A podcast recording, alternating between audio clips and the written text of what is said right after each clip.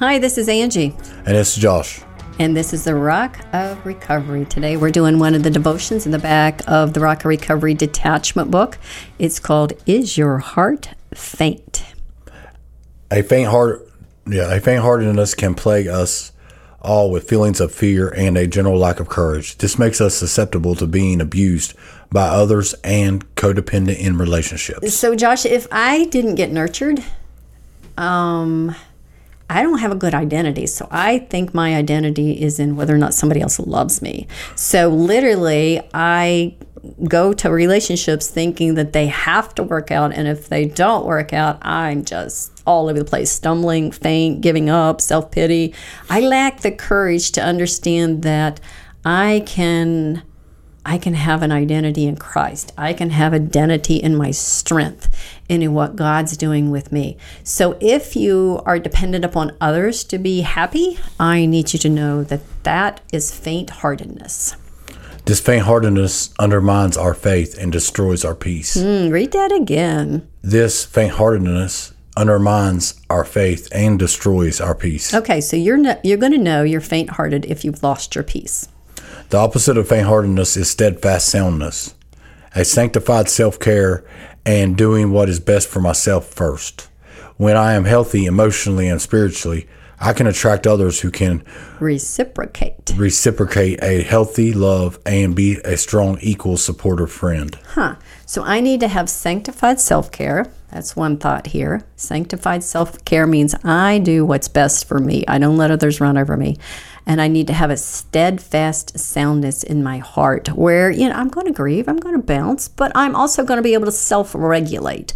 I don't need the approval and the affection and the uh, validation of others to be able to land in a really good, safe place. So if I'm suffering with something, if I go to bed and I'm anxious and I'm fearful and I'm worried about something I said, something I did, somebody I hurt, if I can just say, okay, Lord, I'm going to lay here all night long and be anxious, or I'm going to give it to you and I'm going to say, There it is, Lord. If you can make something of this mess, please do.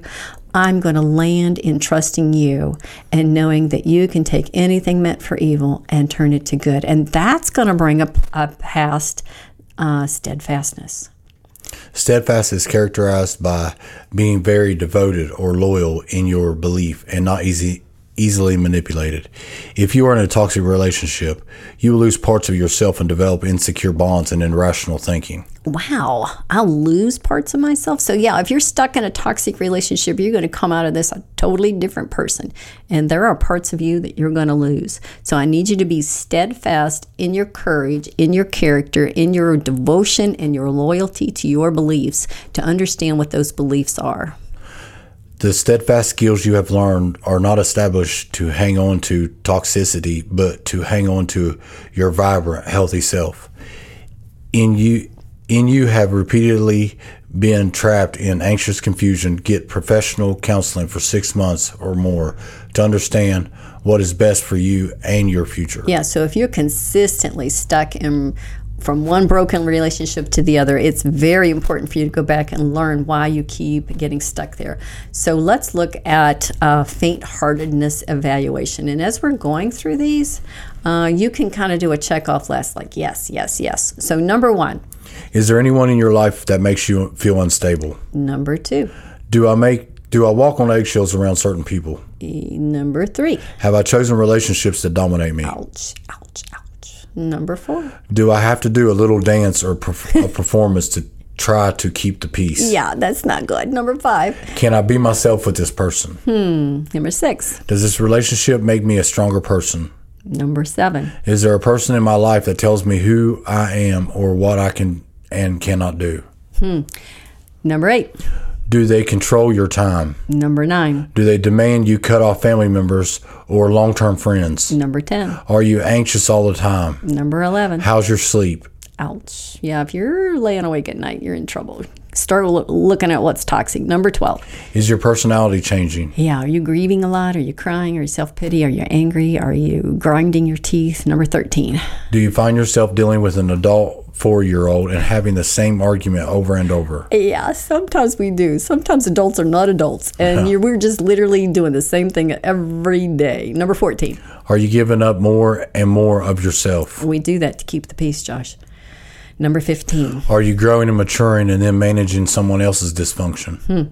Number 16. Do you have fairy tale thinking that y- your loyalty and love can man- can change another person? Hmm. Wow. I do. I always think I, my loyalty and my love will change people. And, and sometimes it does. Yeah. Um, but You it's, just got to wait for them to change themselves. it's right. And sometimes if I'm pushing too hard, it comes at a great cost to me. Number 17. Is my relationship like a slot machine? If I put enough coins in, then sometimes I will get love bombed with a great reward. Oh man. Yeah, so I want consistent, healthy relationships. I want to evaluate my relationships and see are these things that are making me faint hearted, unstable? Because if I have toxic, unstable relationships, I'm going to be literally doing this dance with myself, trying to fix another person instead of realizing that I'm not responsible for them. True that. That's real. Yeah. I, I'm responsible for me. And my happiness. and Yeah, my peace and holding my peace and being steady with the Lord. So I can learn from this. I can learn from what I can make a list of what needs I have that I don't that haven't been met that I'm trying to get met in this relationship. And maybe it was a relationship that was good at first and now it's not. So if your relationships have gotten toxic, back up a little bit. Start working on yourself. You can't fix others, but you can fix yourself. Yeah. So, you got anything else you want to say here?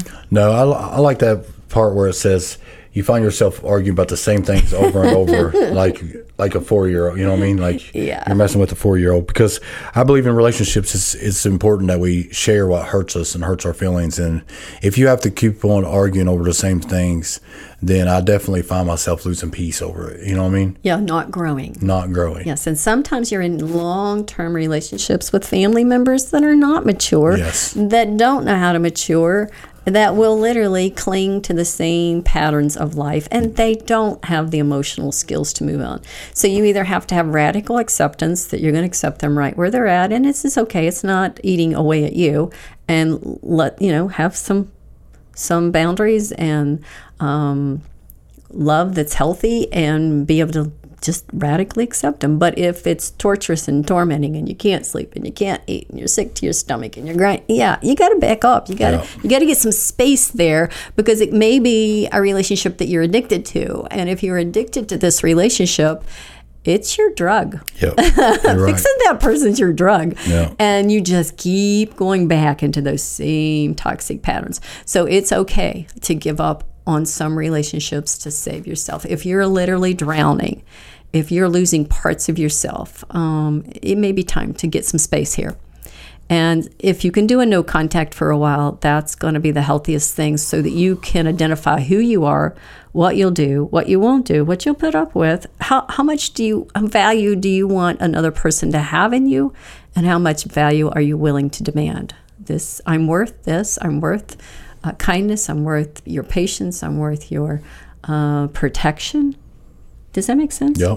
But if we settle for crumbs and we settle for somebody running over us, uh, we're gonna we're gonna get faint-hearted, uh, and it's basically, I think, a boundary issue. Yeah. Yeah. So I want you to practice being steady, steady, steady with the Lord, steadfast, steadfast, loyal to yourself and your beliefs that you are worthy, and not so much loyal to a toxic relationship. And Josh, those toxic patterns are hard to break. Yeah.